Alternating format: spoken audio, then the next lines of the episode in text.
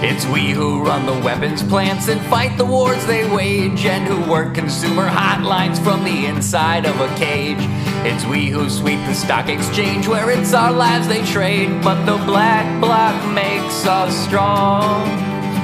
Solidarity forever, solidarity forever, solidarity forever, for the black bloc makes us strong. Suntem într-o zi de miercuri, 9 decembrie 2020. Eu sunt Marisioane, acesta este Pod Zilnic, un podcast despre știrile zilei dintr-o perspectivă independentă. Stai cu mine, vorbim despre ce ni se întâmplă și căutăm soluții pentru problemele cu care ne confruntăm. Vorbim astăzi despre negocierile pentru o nouă majoritate parlamentară, despre noul premier, despre variantele pe care le avem, despre rasism în fotbal, dar și despre fenomenul aur. Încercăm să-i cunoaștem mai bine pe viitorii parlamentari, viitorii reprezentanți aur în Parlamentul României.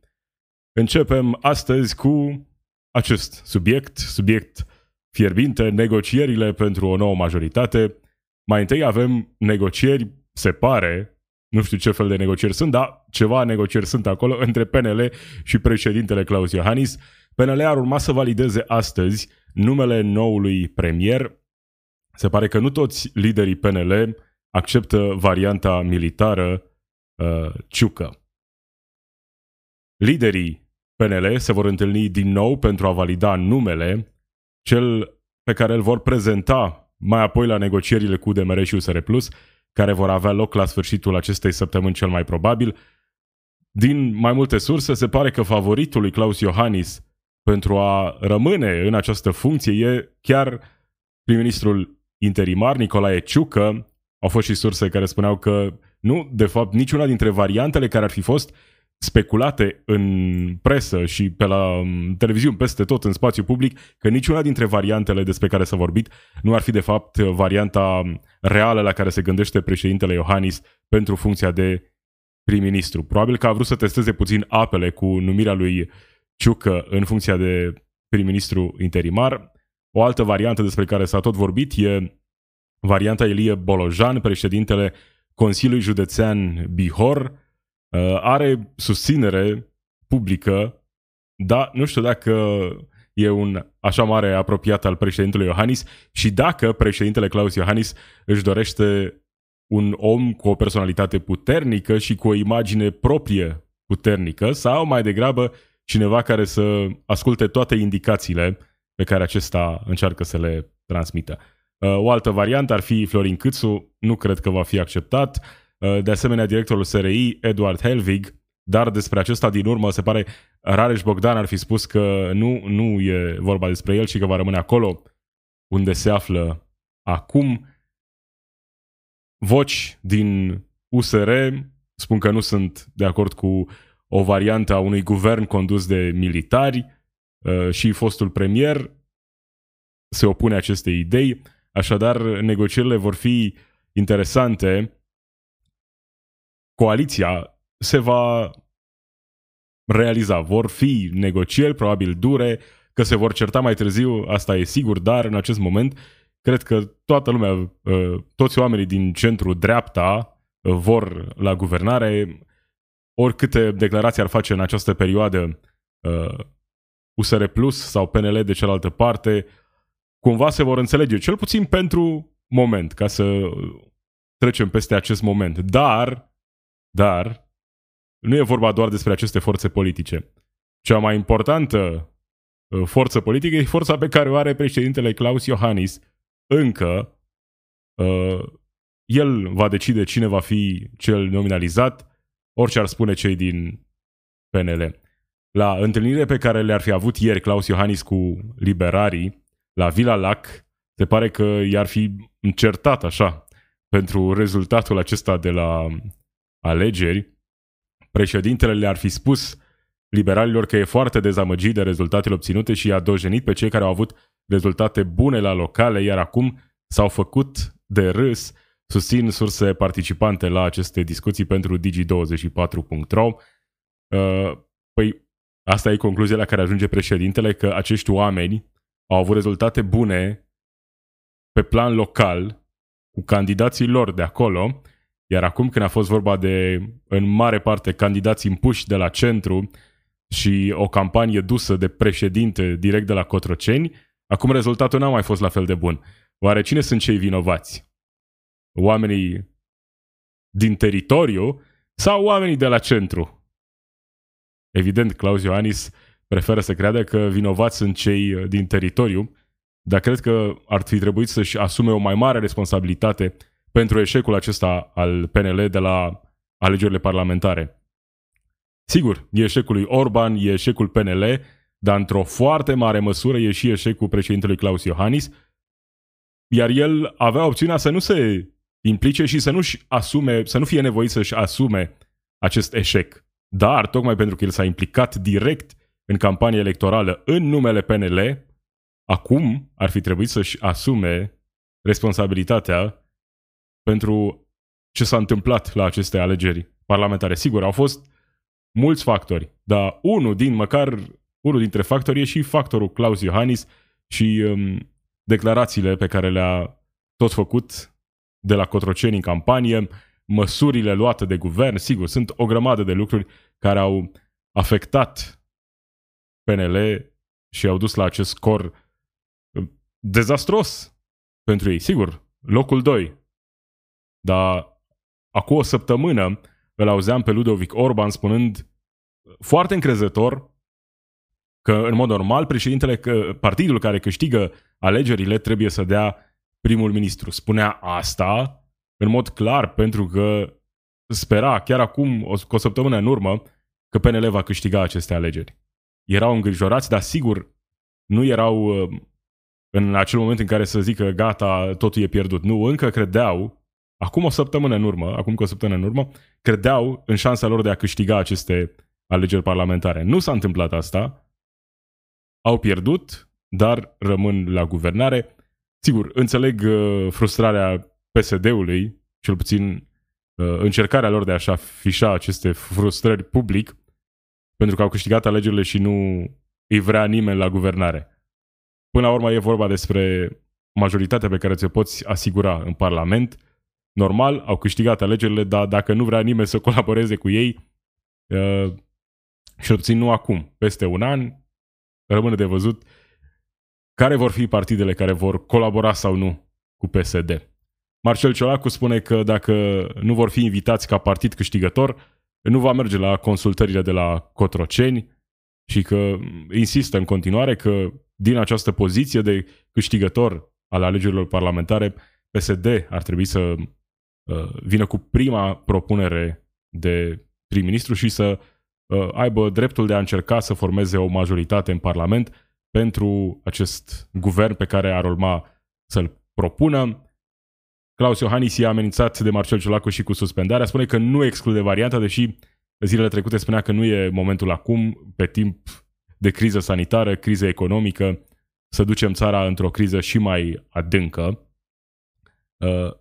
Uh, așadar, uh, nu vom scăpa de această criză politică, adică se vor relaxa lucrurile probabil un timp scurt, așa poate în perioada sărbătorilor după ce va fi investit guvernul, iar apoi vom trece dintr-o criză în alta. Pe lângă crizele deja existente sanitară, economică, crize politice vor tot fi în lunile și anii ce vor urma.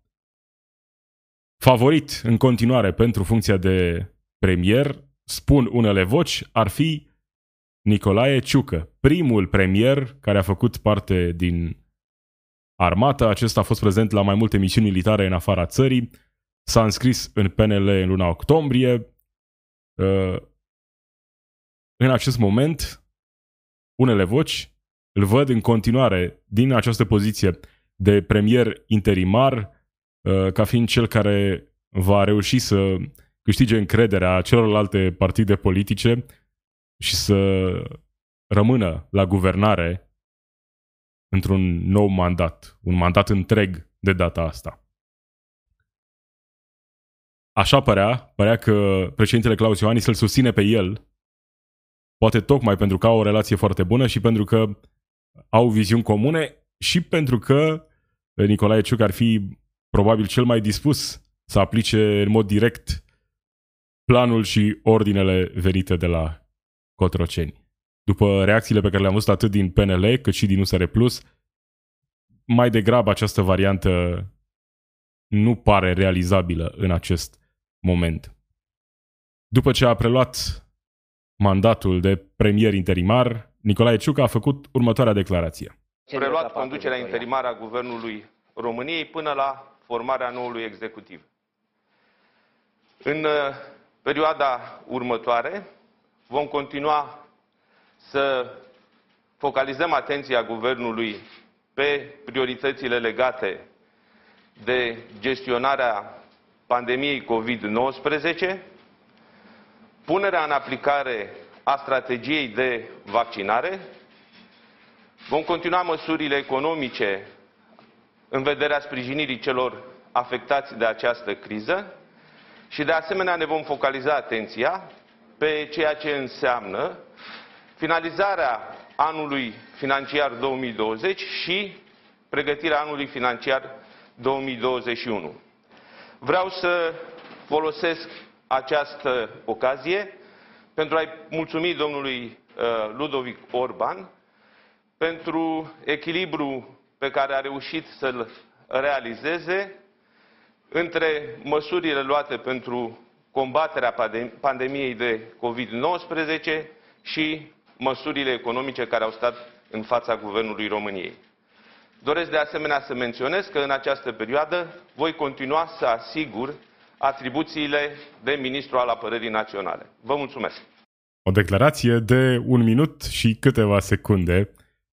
Nicolae Ciucă, cred că de asta îl place președintele Claus Iohannis atât de mult. Nu vorbește la fel de rar ca președintele Iohannis, ar fi și greu, dar e așa, scurt și la, la obiect se potrivesc foarte, foarte bine.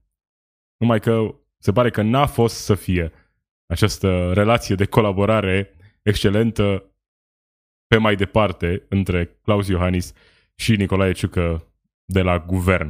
Dar hai să vedem care vor fi până la urmă propunerile care vor veni din partea liberalilor și dacă vor asculta de, de Iohannis sau dacă vor veni cu propuneri proprii. Avem vești și din PMP, un partid care n-a reușit să treacă pragul electoral de 5%. Eugen Tomac a anunțat că demisionează din funcția de președinte al PMP după ce partidul s-a făcut de râs la alegerile de duminică. În primul rând, vreau să le mulțumesc tuturor cetățenilor români care în condiții de criză de sănătate publică s-au prezentat la vot pentru a da României un nou Parlament. Vreau să le mulțumesc din suflet tuturor celor care au venit în aceste condiții și au dat votul pentru Partidul Mișcarea Populară. Vă suntem tuturor profund recunoscători. Știm că pentru dumneavoastră a însemnat enorm acest gest pe care l-ați făcut, gest de încredere față de Partidul Mișcarea Populară.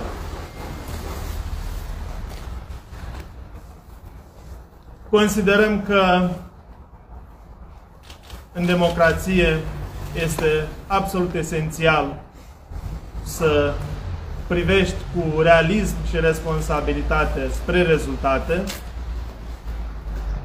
Am avut uh, organizații ale Partidului Mișcarea Populară care au obținut... Da, bine. În esență își asumă eșecul, au fost aproape de prag, n-au reușit să-l treacă, au sperat până în ultimul moment, dar n-a fost suficient.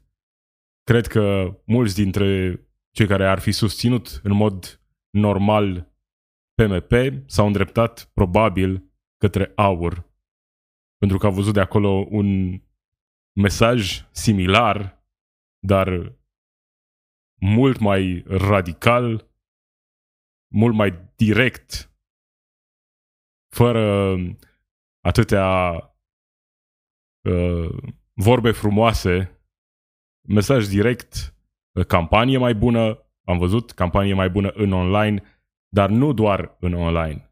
Campania lor a început în online și apoi a mers mai departe, așa cum au spus și ei, din casă în casă, de la pelerinaj la pelerinaj, din biserică în biserică, iar aici PMP n-a reușit să le facă față.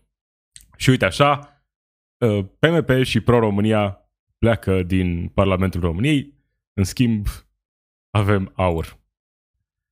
Hai să vedem și scandalul acesta din UEFA Champions League. Europa e indignată din cauza lui Colțescu, scrie adevărul.ro.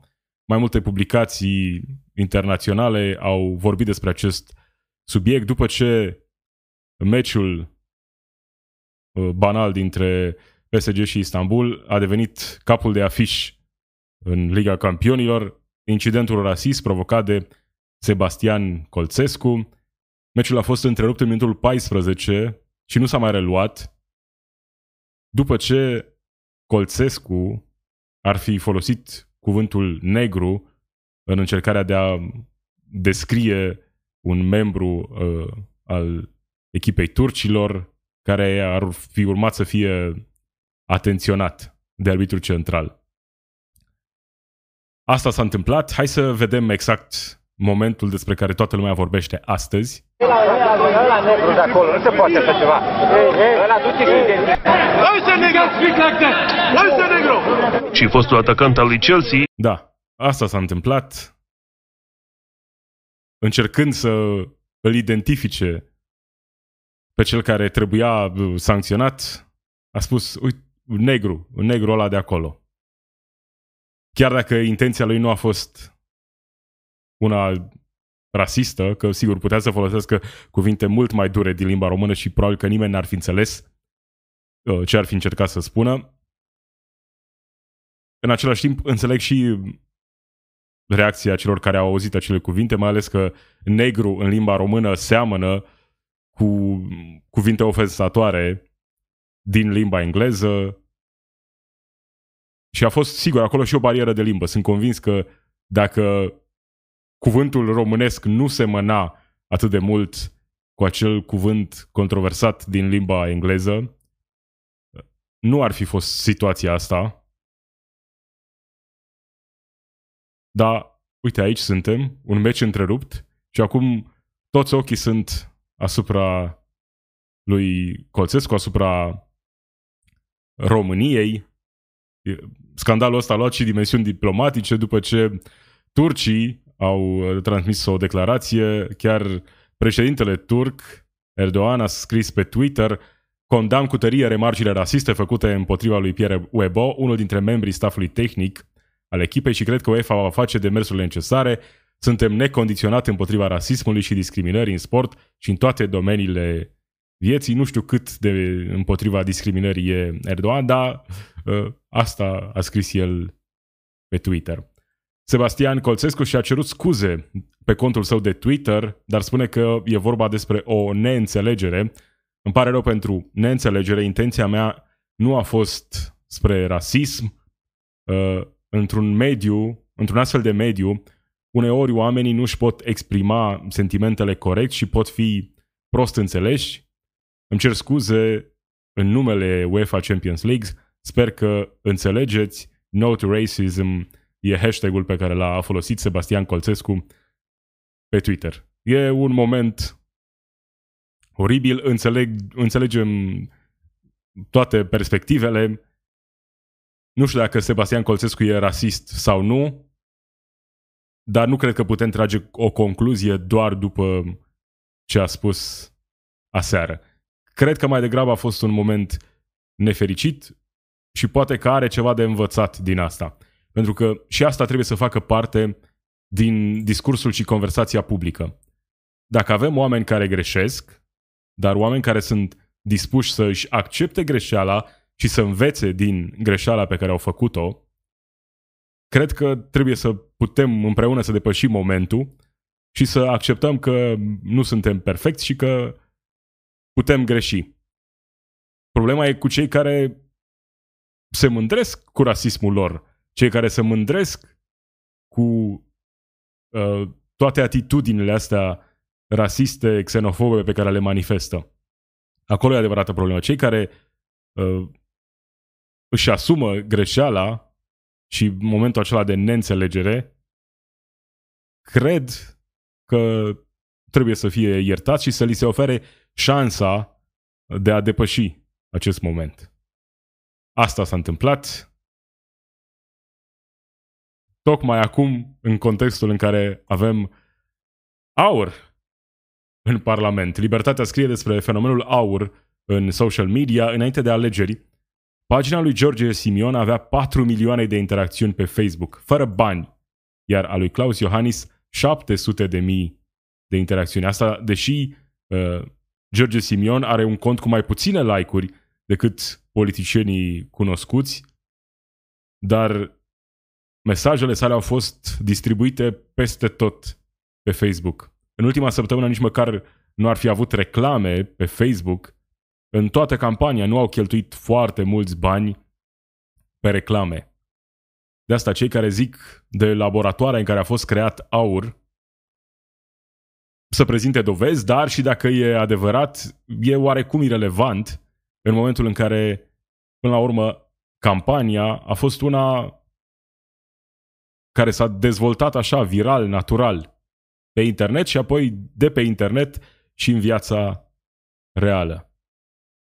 Impactul lui George Simion în Facebook nu a fost crescut prin bani, cel puțin în ultima săptămână, când a adunat aceste 4 milioane de interacțiuni.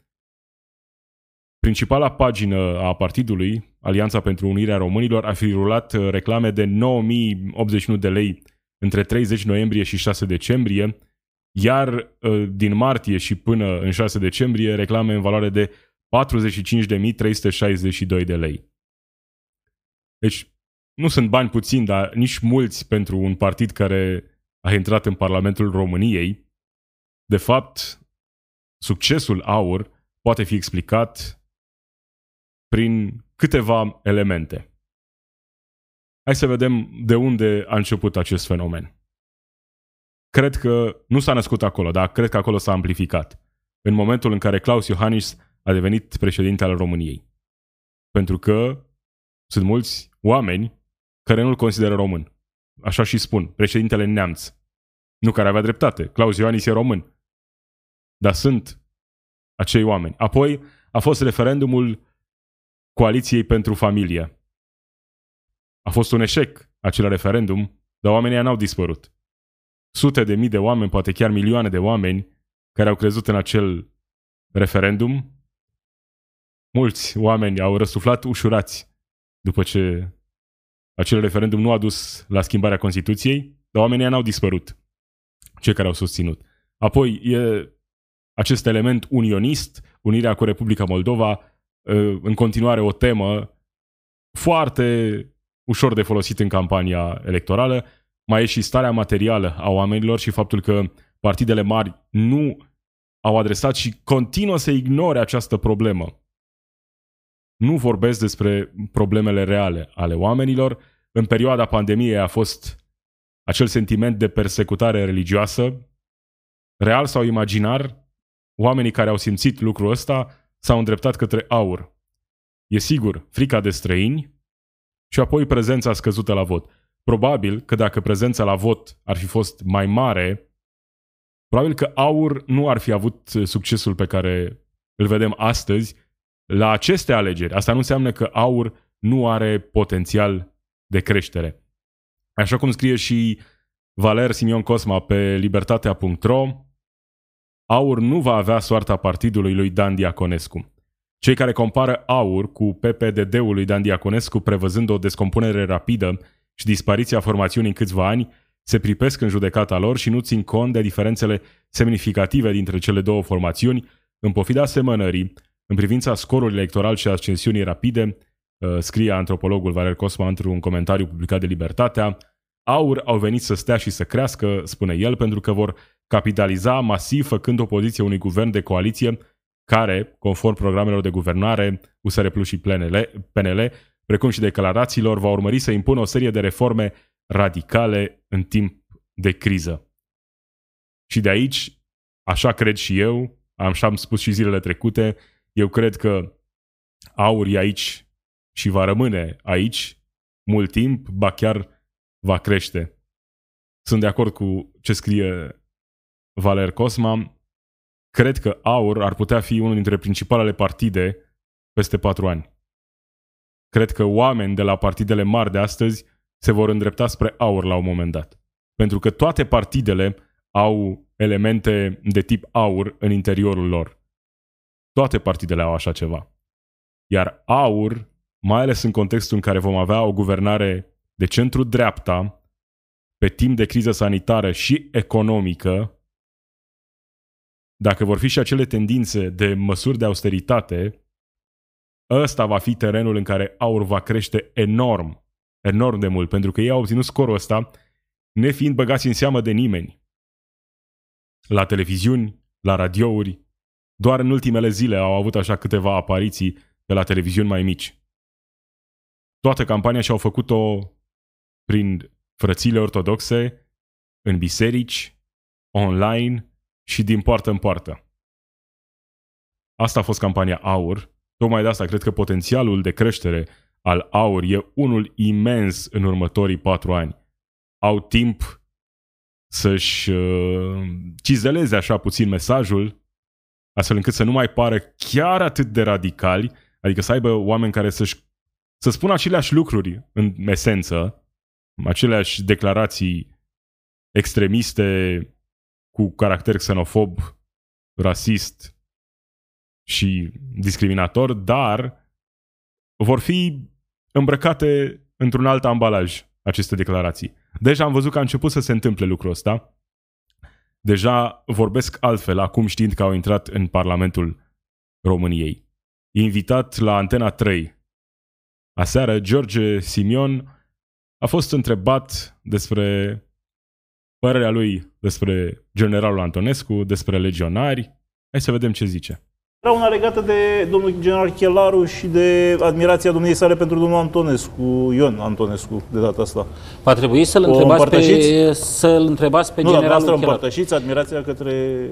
La fel cum v-am răspuns până acum și o să răspund de fiecare, pentru că încercăm să fim atașați și etichețați. Știu, știu, dar mă întreb pe dumneavoastră, adică Ion Antonescu, Ion Antonescu sau uh, e un personaj de... istoric care a avut Asta, lucruri da. bune zis și lucruri rele. Codreanu, domnul da, așa o să spunem, o să vă spun despre fiecare, așa o să vă, vă spun despre da, fie... și Hitler a fost un personaj istoric, A știți. fost un personaj istoric, sigur, Hitler. A, adică la fel ca și ceilalți. Ca și uh, Ion Antonescu, ca și... Da, deci a, a, generalul Ion Antonescu și Hitler au fost doar niște personaje istorice. A observat toată lumea cum a evitat să răspundă.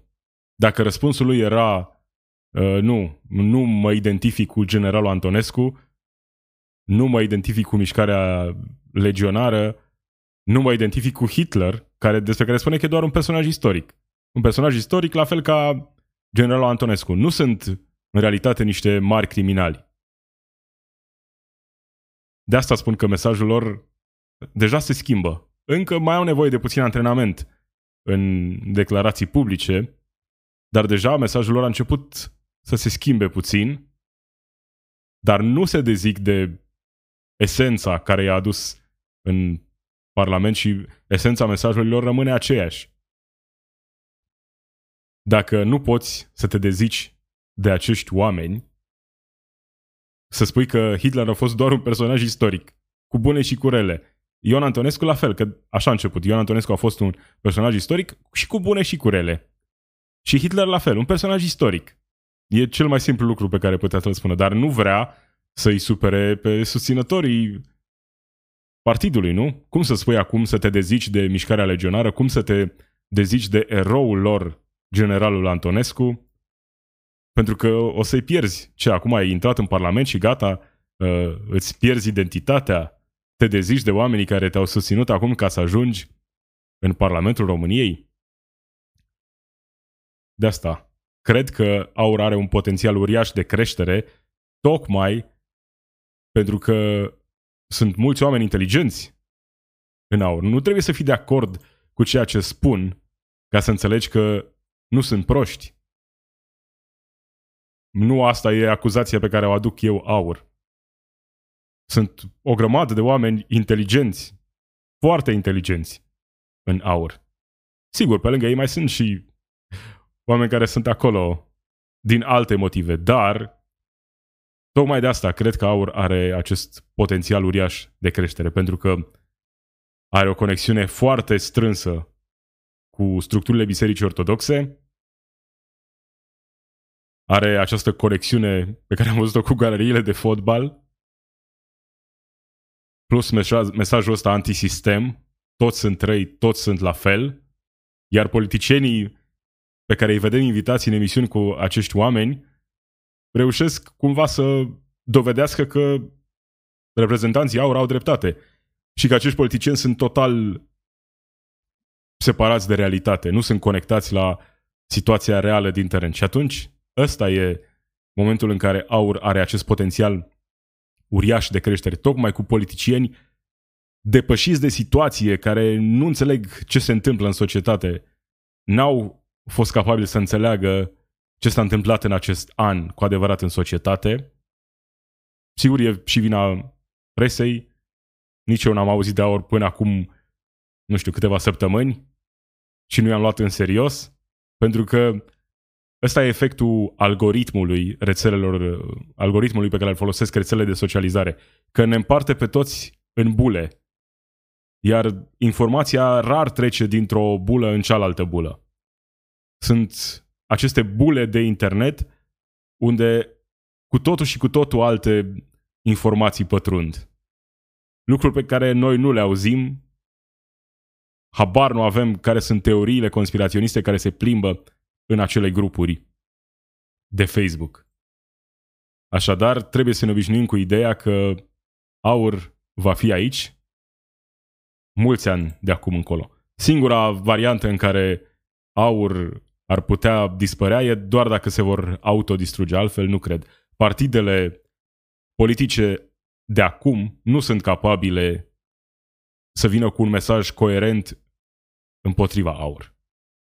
Într-un alt interviu pentru GSP, tot George Simion vorbește despre relația cu Republica Moldova și ce ar putea însemna unirea în uh, raportul relației cu Rusia. Trebuie sprijiniți direct oamenii și trebuie să li se explice clar. Noi vă sprijinim pentru că voi sunteți români. Da? Pentru că... Am... Vorbește despre cetățenii Republicii Moldova. Am văzut de multe ori uh, niște uh, indivizi care caută să profite de cetățenia română, de beneficii din partea statului român, neconsiderându-se români. Trebuie să fim mult mai uh, uh, aplicați în ce facem. Interesul nostru peste prut care este? La e pământ românesc, oamenii ăia sunt români. Trebuie să le explicăm asta că uh, e cel mai bine să fii direct. Așa pe ocolite, hai că vă sprijinim pentru aspirația noastră comună europeană, e un limbaj de lemn care nu ne duce niciunde. Este eșecul politicii românești timp de 30 de ani. Ce mai trebuie să facem este să condiționăm fiecare sprijin acordat de peste Prut cu pachete de acțiuni pe care statul român să le controleze în firmele de stat de peste Prut. Trebuie să fim implicați economic acolo. Altfel nu se face. o poziție teribilă dinspre Moscova, probabil. Da, normal. Dar așa e, la război ca la război. Și uh, trebuie să ne luptăm uh, cu Moscova pentru că uh, rușii, din păcate, sunt un uh, uh popor civilizat mai târziu, care nu înțeleg decât dacă le dai una peste bot. Da, asta, asta susține George Simion, mesajul ăsta unionist. Hai să ne războim cu Rusia, că de asta avem nevoie acum. Am văzut un sondaj recent în care cetățenii Republicii Moldova au fost întrebați dacă își doresc un, uh, unirea cu România. Doar 30% au spus că își doresc asta. În schimb, mai mult de 60% au spus că își doresc aderarea la Uniunea Europeană.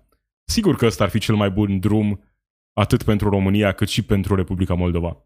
Să fim uniți în cadrul Uniunii Europene. Așa văd eu lucrurile și e un lucru realizabil, adică treaba asta chiar se poate întâmpla. Cealaltă variantă în care noi ne războim cu Rusia ca să punem mâna pe Republica Moldova și să îi facem pe oameni de acolo să înțeleagă că ei sunt români. Sigur că sunt români în Republica Moldova, dar sunt și oameni care nu se consideră români. Trebuie să-i reeducăm, să facem lagăre de reeducare pentru acești oameni ca să înțeleagă că sunt români chiar dacă ei nu se consideră români. Planul pentru Republica Moldova și pentru România ar trebui să fie clar intenția aceasta de a ne reuni în cadrul Uniunii Europene. Asta am văzut că își doresc cei mai mulți cetățeni ai Republicii Moldova, indiferent că se consideră români sau nu, vor o Moldova europeană, iar acolo am fi din nou împreună, dacă asta ne dorim cu adevărat. Nu această variantă pe care o propune George Simion, o variantă populistă de unire a României cu Moldova, și hai să ignorăm Rusia, hai să ignorăm problemele din Transnistria, trupele rusești de acolo, hai să ignorăm toate lucrurile astea. Nu, nu le putem ignora.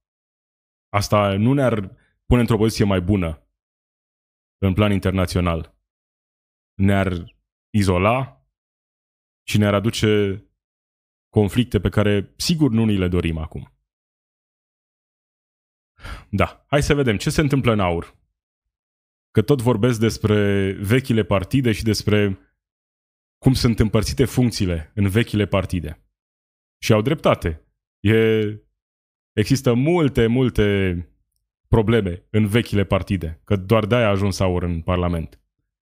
G4 Media scrie că sunt 27 de perechi, soț, soție, tată, fică, tată, fiu, mamă, fică, mamă, fiu, frate, soră, frate, frate, pe listă. Copreședintele Aur are chiar soția pe liste, uh, iar meritocrația e un principiu fundamental în programul Aur, dar toți și-au pus soții, soțiile, copiii și așa mai departe pe liste ca să intre în Parlamentul României. G4 Media prezintă lista tuturor candidaților care au mers așa în familie pe liste.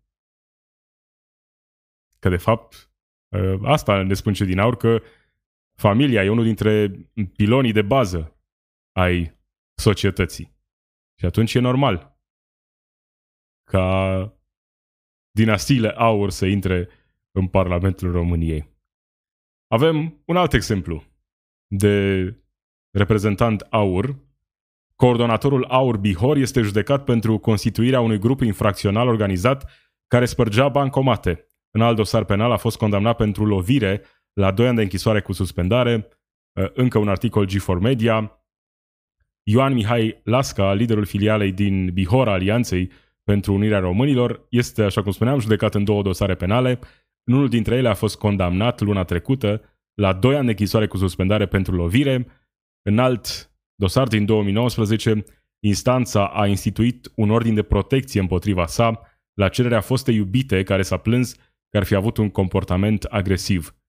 Organizator al protestelor anti-măști, acesta deschide lista deputaților AUR din Bihor, filială în care acest uh, filială în acest județ care are 5%, 9% uh, din voturi. Așadar, va intra în Parlamentul României. Înțelegi acum ce urmează și care e potențialul aur? Îl mai avem și pe Sorin Lavric despre care am vorbit, dar trebuie să vorbim ca să înțelegem cine sunt reprezentanții aur. Când îi critici pe cei din aur, unii eh, cred că asta înseamnă că aperi partidele vechi. Sunt o grămadă de probleme în partidele vechi despre care am vorbit, voi mai vorbi. Dar acum aur e noul partid care intră în Parlament și trebuie să înțelegem cine sunt oamenii din aur. Îl avem pe Sorin Lavric, din conducerea aur, care a făcut acele declarații oribile despre femei, despre romi, spun că sunt o plagă socială. Acest om nu e un prost, e scritor, doctor în filozofie și îl vom avea în Parlamentul României. Sociologul Gelu Duminică a spus că va înceta să colaboreze cu toți liderii comunității rome care au susținut la alegerile parlamentare formațiunea AUR. Acesta a scris pe Facebook, cred. Da, au fost romi care au susținut AUR. De astăzi, toți liderii locali romi care au fost agenți electorali pentru AUR nu vor mai colabora nici cu mine și nici cu fundația pe care o reprezint. A scris acesta, da, pe Facebook. Dacă suntem gata ca pentru o fărâmă de pseudo putere să uităm ce a făcut neamului nostru politica extremistă dusă de cei care gândeau precum o fac acum liderii AUR, pentru mine nu mai reprezinți un partener, precizează Gelu Duminică. Alte sute de mii de evrei au fost considerați balast de cei care voiau o Românie ca soarele sfânt de pe cer și au fost împușcați, omorâți și închiși în lagrele de muncă și exterminare din Transnistria. Pentru mine, a susține o formațiune politică care promovează ura e mult prea mult, mai ales atunci când spui că militezi pentru drepturile omului și ale minorităților etnice, mai scrie Gelu Duminică pe Facebook. Dacă AUR vrea să se dezică de oamenii care susțin astfel de declarații, ca acest domn Sorin Lavric, să o facă. Dar nu o să o facă pentru că o parte dintre aceste declarații se regăsesc cumva în programul lor prezentat pe site. Sigur, formulat altfel, dar e suficient să citești programul. Nu trebuie, că de asta am văzut liderii AUR spunând că au fost atacați de presă. Da, da, dacă te atacă cineva folosind programul de pe site, declarații publice și tu le susții în continuare toate aceste lucruri, cred că e un atac corect. Că asta trebuie să facem, să înțelegem cine e aur, nu? Că au spus că nu-i cunoaștem și că n-a vorbit lumea despre ei. Hai să vorbim despre ei, să-i cunoaștem, să, încele- să înțelegem cine sunt și ce își doresc. Între timp, avem și problemele are, reale, criza economică, criza sanitară, criza, criza climei. Avem vești nu tocmai bune. Anii de după 2015 au fost cei mai călduroși înregistrați vreodată, iar măsurile pentru protejarea mediului nu mai sunt o prioritate acum. E adevărat, avem și alte probleme, dar lideri ca Donald Trump sunt responsabili pentru faptul că acest mesaj important de protejare a planetei și, clar, odată cu planeta protejăm și oamenii, a dispărut așa din centrul atenției. În contextul ăsta, avem știrea asta despre care vreau să vorbesc și ieri. Apa se alătură aerului, petrolului și altor materii prime tranzacționate pe Wall Street. Așadar, avem apă la tranzacționare. De acum înainte, cei care tranzacționează pe Wall Street pot achiziționa inclusiv uh, acțiuni futures, uh, speculând că în viitor nevoia de apă va fi uh, mai mare și că prețul apei va crește. Despre lucruri de genul ăsta ar trebui să vorbim mai mult, dar în contextul în care avem acum și în România un partid de extremă dreapta în Parlament, va trebui să ne concentrăm asupra lor o vreme de acum încolo și nu vom mai putea vorbi, nu că partidele mari făceau asta, despre problemele reale ale societății. Vom tot vorbi de lucruri din astea care distrag atenția de la problemele reale în anii ce vor urma. Aur ar putea fi, în patru ani, dacă nu prima, a doua forță politică. La cum se prezintă în acest moment. Da, acesta a fost Pozilnic, eu sunt Marisioane, zi bună!